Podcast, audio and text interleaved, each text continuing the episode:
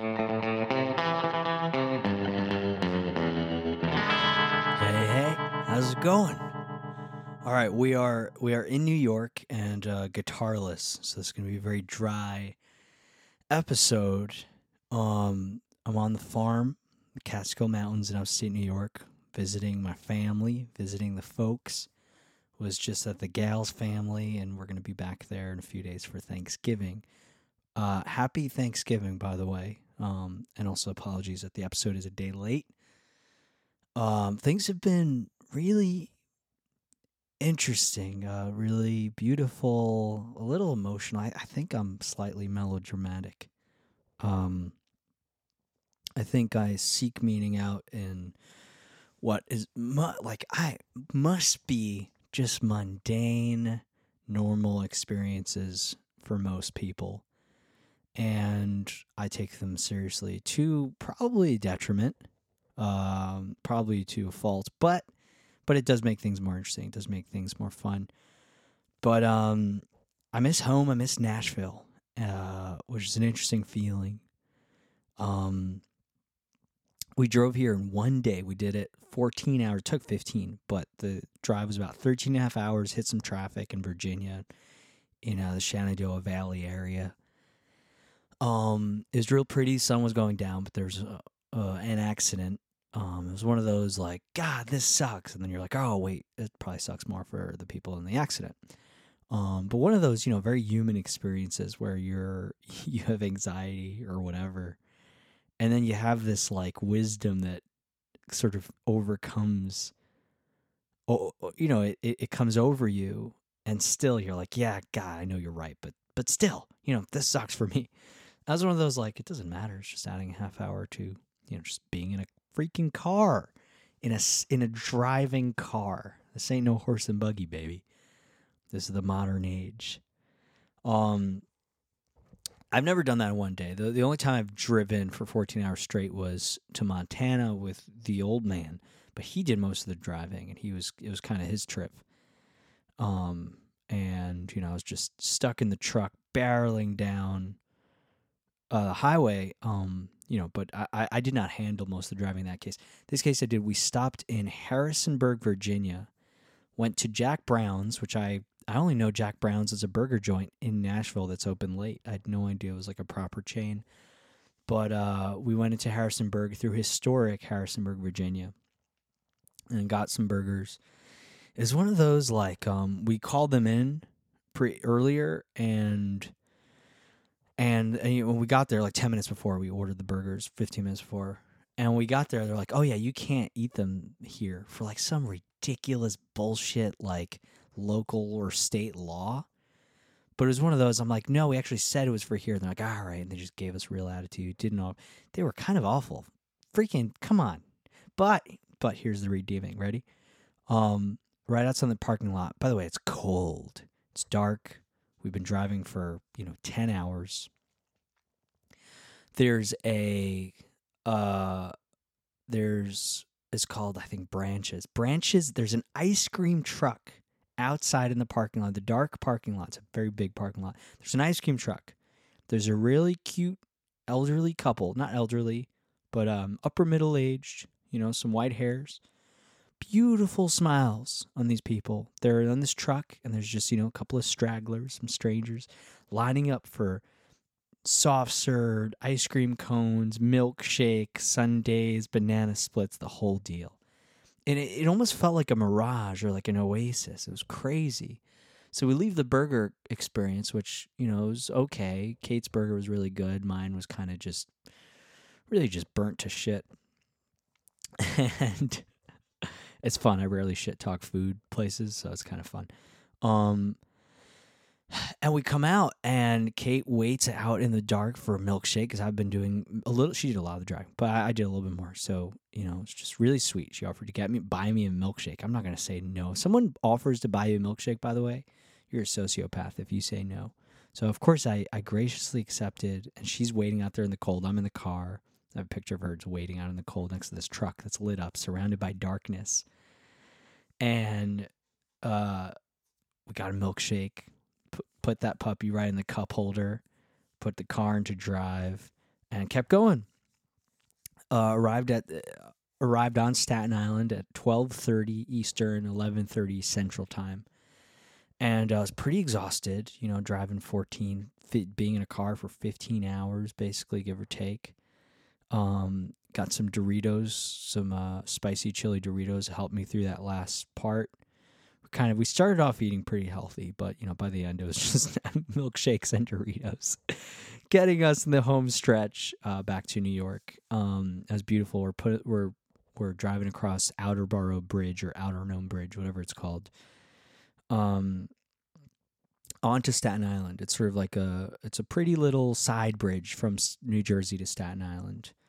Not the Verrazano or the Gothels, which are the more well-known, you know, sort of more modern-looking bridges. And then Home for Christmas is playing on the radio. Not I'll Be Home for Christmas, but like, or Home for the Holidays. It was really pretty, and name checks, you know, met a boy in Tennessee, and the whole deal. It was just one of those little moments where things kind of, the stars semi-align, and it was really beautiful. Got there, you know, settled in, and what's been really interesting about this trip is, you know, coordinating with friends, you know, is always tricky, especially around the holidays. But we did get to see a couple of friends, but, you know, most of the friends we wanted to see are, you know, it's just we're too busy or they're too busy or whatever. But, you know, what's more easy and reliable than friends is restaurants. And we kind of have a short list of restaurants that we really wanted to hit on Staten Island and then in Rockland County. And right now we're in the Catskills in upstate New York and maybe in New Paltz if we have time. And the number one food joint on our list was this place called Mizumi's, which is a Japanese ramen joint on Staten Island. And it's run by this really cute lady. She's got to be, I'd say she's maybe 40 years old, looks really good for her age. Japanese woman, very, very sweet, very... we've come to sort of love this woman over the years because a few years ago we had ramen there and it was good. And we went back again and we tried their sushi and it was really good. And we went back again and we tried their sushi burrito and we absolutely fell in love with these things. These sushi burritos are sort of a Manhattan influenced, you know, Japanese Asian fusion, food item, but she makes it just, It's essentially a big sushi, but there's scrambled egg in there.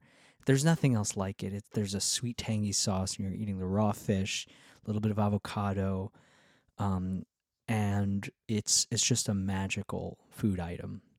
And you know, I'm not going to sit here and pretend it's this like ancient traditional dish. It isn't. It's very much a product of Japanese cuisine being influenced by everybody else in New York City. But we've fallen in love with this item. It's just incredible. So we've been going for, you know, a bunch of years now, getting sushi burritos. And the thing is, you know, this woman, so we walk in and she looks at us and her face lights up, you know, the way one would when you recognize someone. And she goes, "Long time no see." And she asks us how we've been. And she remembers our food order. We haven't been here in a year. We've not been there in a year. Maybe a little bit less than a year. We haven't been there in about 8 months, you know? It was just a beautiful experience, and we order our food, and she comes and she brings out edamame on the house. She just, you know, looks at us, and it's on the house, and...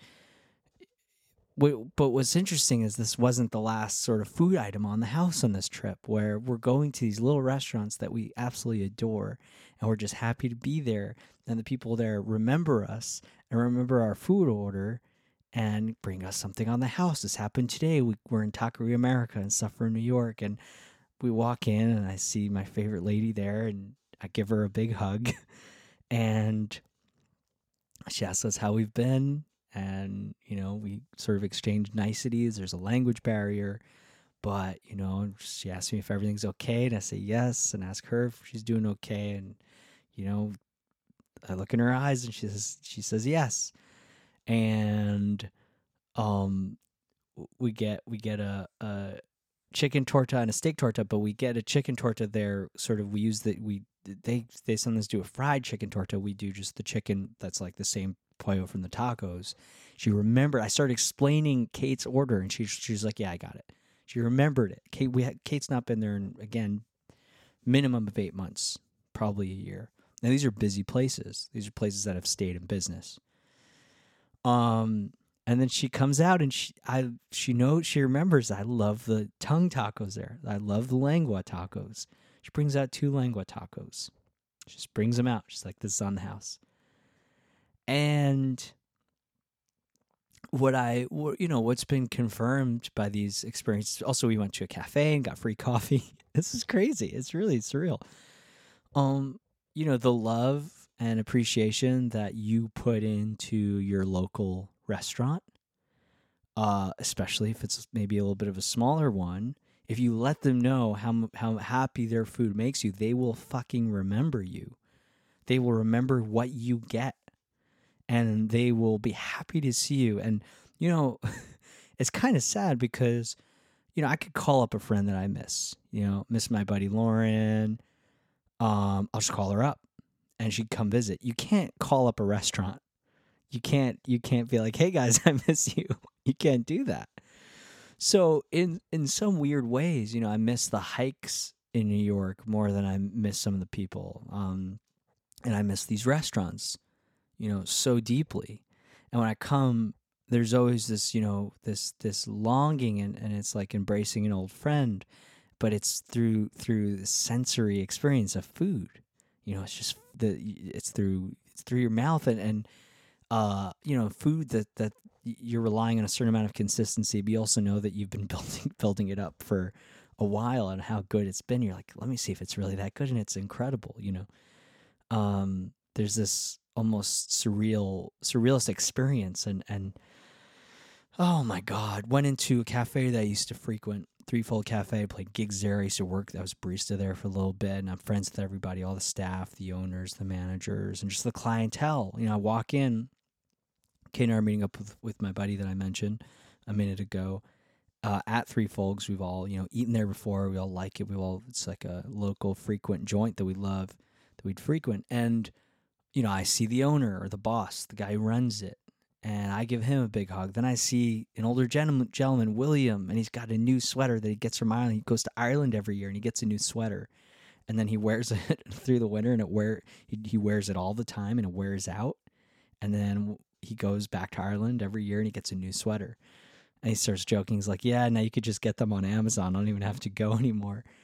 But, you know, he's right where you'd expect him to be. And so I'm overwhelmed by all these people. And then I see kind of the local sort of mayor or town supervisor. And, you know, he looks at me. I could tell he doesn't really remember my name maybe, but he kind of does, you know, but we chit chat and we sort of catch up. Where are you? You know, have you been around? You know, and Corey's there, and the whole deal is just lovely. It's just beautiful. And we go crazy and we order a bunch of, I go crazy, order a bunch of their pastries and coffee. Coffee's on the house. That's so sweet. And, you know, get a bunch, then we get, so, you know, we're hanging out, we're eating and drinking and the whole deal. Conversations following, so we're like, we should get some bone broth. We're talking about health, and we're talking about health food and all kinds of natural stuff and kosher and grass-fed, organic, the whole deal. So we're like, we should get bone broth. They have bone broth. And so we order a couple of mugs of bone broth. We're sipping bone broth. I buy a book of photography that I reference a lot in my thoughts of places because I've, you know, I love people that love where they live. Or love where they're from, and where they're from or where they live is not this like super famous or super extreme place, but they've found the nuanced beauty and they find ways to celebrate it. So there's this photographer, and the book is in the car. I don't know his name, but he just took pictures all over Harriman State Park, and Harriman State Park has got to be, you know, a few thousand acres, and you know, it's not on any top 10 list or anything, but it's a park that I fell in love with, and I'm grateful existed. And I love the idea of you live in this area and this is your Grand Canyon, this is your Niagara Falls, this is your Machu Picchu, this is everything. This is it.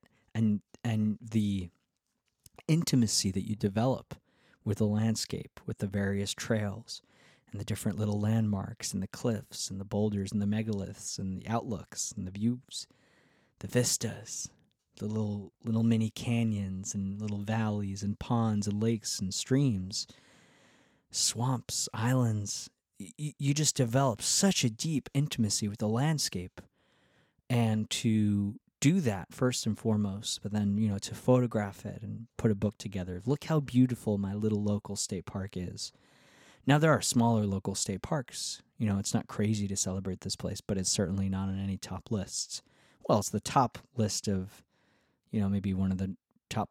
It's on the top of places to hike outside of New York City, but that's about it. So I bought this book because I've thought about this book a lot. I love that idea of, do I want to be the person that runs all around the world, seeing the coolest things, seeing the most famous places, or do I want to be someone who's just kind of local and just appreciates the heck out of your local little state forest, or just having a super, super intimate, going to the same place throughout the season, seeing it in the fall, throughout the winter, watching the weather change and the leaves, come back, and just seeing it in sunset and sunrise and thunderstorms on a cloudy, cold day, on a foggy summer morning. I mean, just seeing it, in all its different faces, just the same place.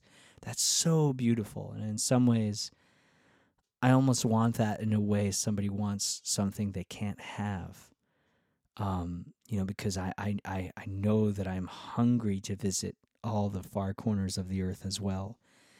And I know that in some ways I won't have that, but in some ways I'm determined to cultivate a relationship like that, whether it is, a place I've been, from my past, but, more likely a place of the future, a place I will, settle down someday. And in many ways, I feel grateful to be doing that in Nashville, Tennessee right now, just learning the local little state parks and this Bell's Bend area I've told you about. Bell's Bend, I mean, I can't wait to see it in the winter. I've only seen it towards the end of the summer, and I've seen it in fall a little bit. I can't wait to just, develop more and more of an intimate relationship with that, just that plot of land, those 10 or 20 square acres. And, so... I love that. So I can't wait to just have this book and, reference it and look through it and try to figure out, oh, I've been there. Actually, I've been on that hike. Oh, that's not, but that borders this other hike I did, So that's where we are. And it's just been, it's been cool. So we got Thanksgiving. I'm excited for that. I'm on the farm. We went straight to a different farm where my dad was helping one of the farmers milk. And it's so cool seeing, another farm, because they operate very differently, and, got to talk to the farmer, and he was asking me all about what life is like in Nashville and, gunning for me to have a big hit and the whole deal. It's really cute. It's cute because I liked him so much. He got he asked his son to take a picture of us, just in case I get famous. I'm like, I'd like a picture with you anyway. You're a cool guy.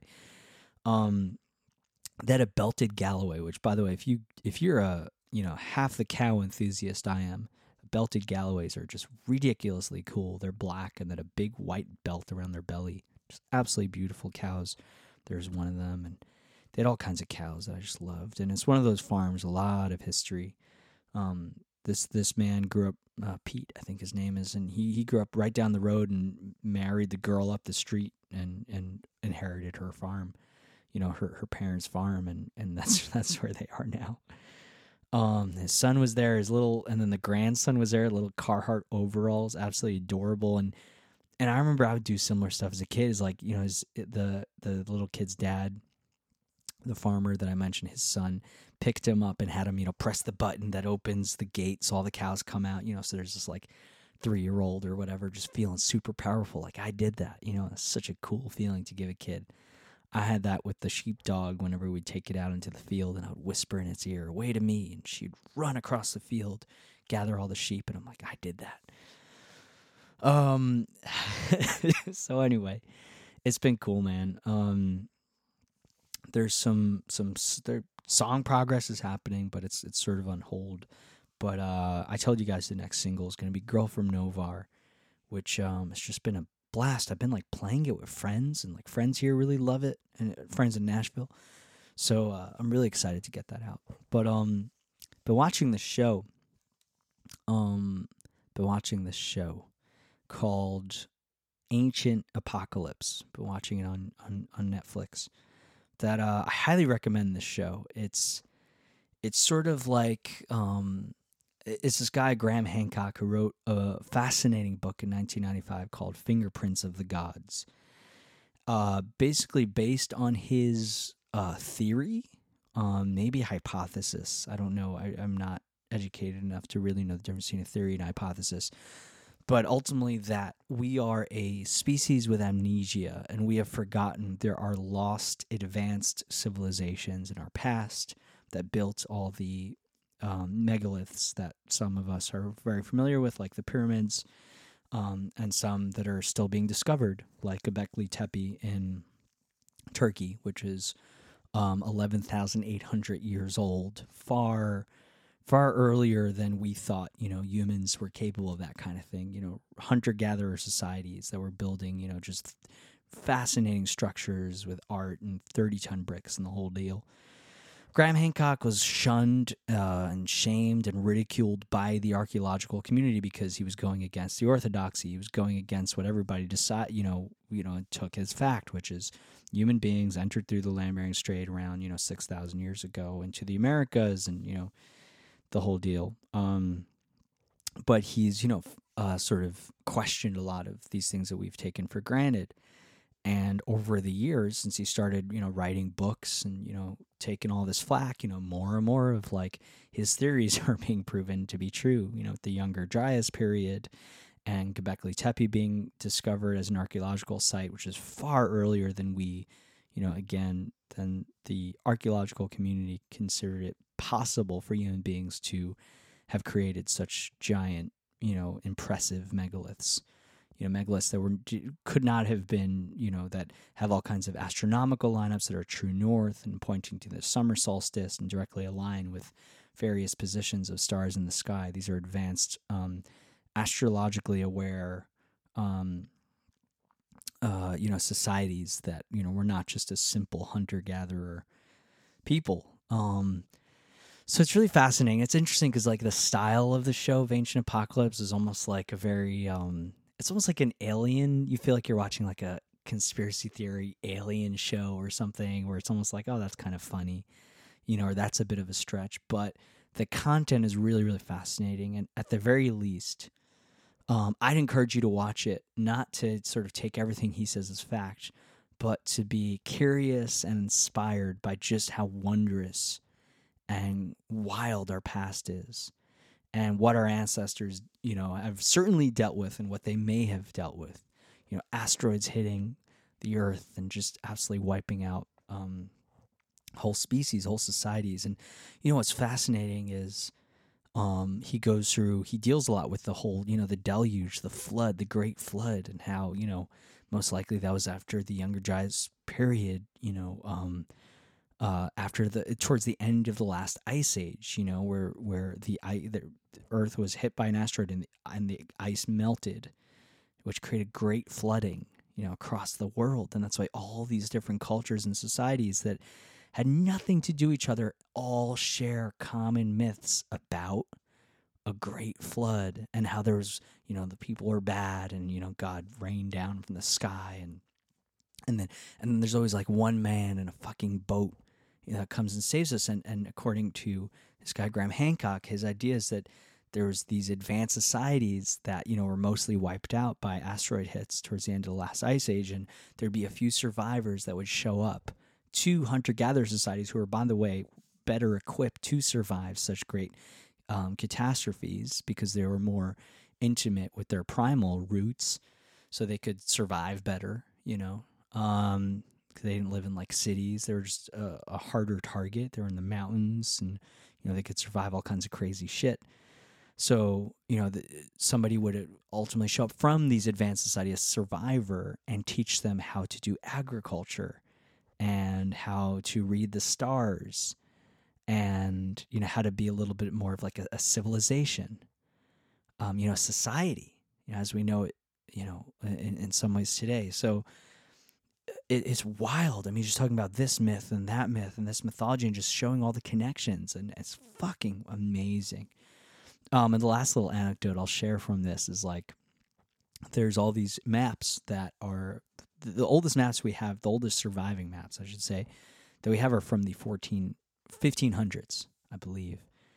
And a lot of these maps were, and they're explicitly, like, there'll even be writing that describes that these maps are based on both a current day, you know, during the 1500s, 14th century, current day explorers, as well as older maps, older source maps, you know, that we no longer know what those maps were. So there's a mixture, and some of them will clearly, it's like these are based on 20 older source maps. It's a combination, and they would sort of fuse everything, all this different information they would get from current day navigators, plus all these old maps that they had.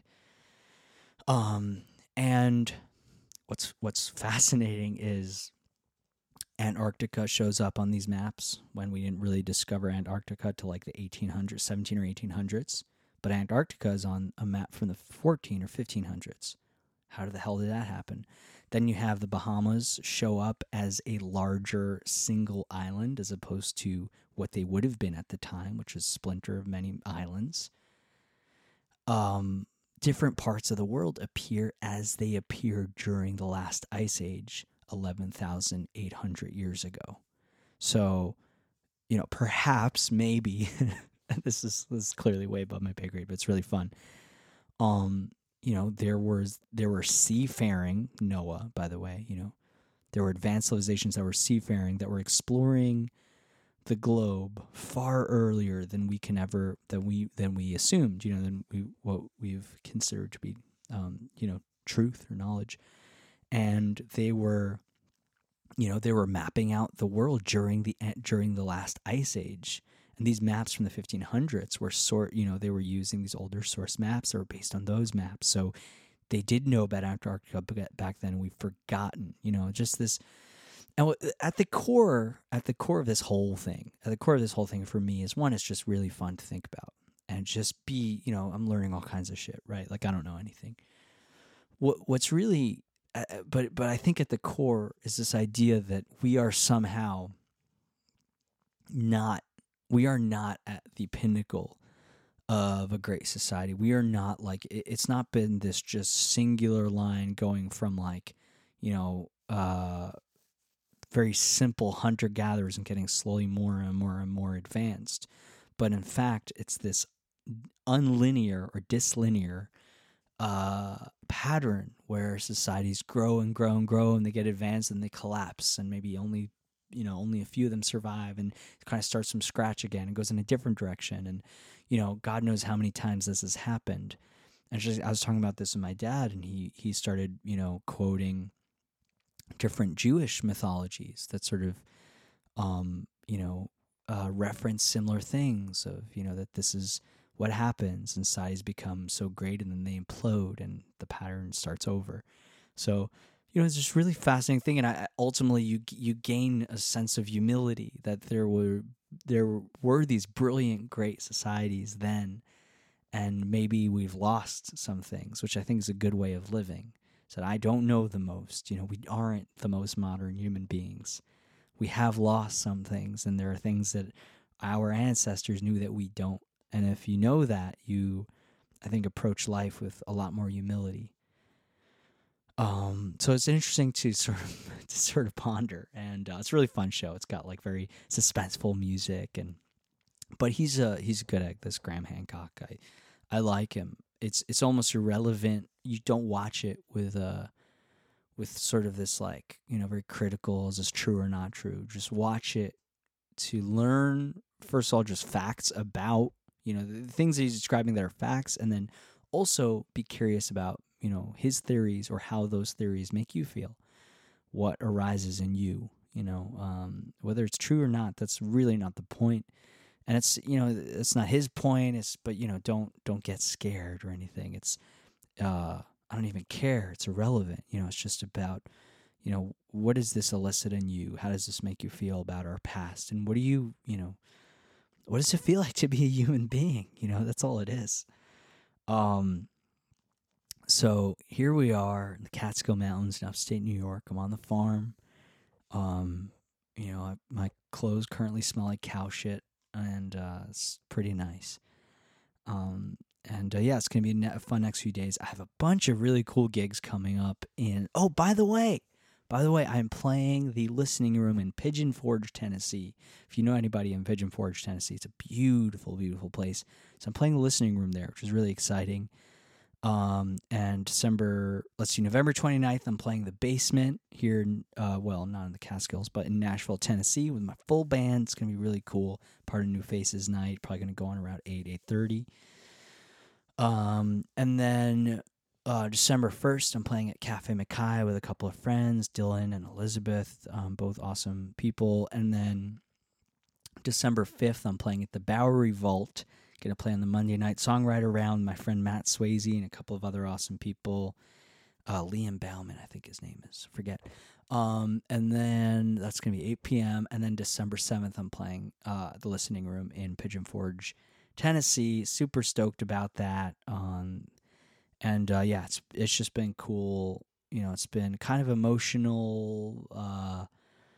I've been a bit of an emotional wreck, but I'm going to get my act together and be a functioning member of society. I miss the cat like hell. I miss Ellie a lot. One of my aforementioned friends is watching over her and keeping her company. So that feels nice. And, I'm currently guitarless. I do have a little classical guitar, that I have to change the strings. So I'm going to do that, figure it out, and then play a song for myself. I'm sorry I didn't play you a song. Go listen to Sarah Lee. Go find a weird song. Go find some weird shit that I've put out on YouTube. Go see whatever the weird. There's some weird stuff out there. There's some stuff from a while ago. I think the weirdest thing probably is Ghost of Britney Spears. God, that's a weird one. I don't know what else is out there on the YouTube. There's got to be some Keep Coming Carry On. What Words Can't Tell You. Yeah, some songs that will probably come out in the future that will sound way better than the current demos that are online, but there's something cool about those old scrappy demos. What else is on YouTube that I am mostly ashamed of? I played the City Winery, like downstairs in the wine cellar. That's probably okay. That's like all Apartment 16 songs, so that's probably not awful.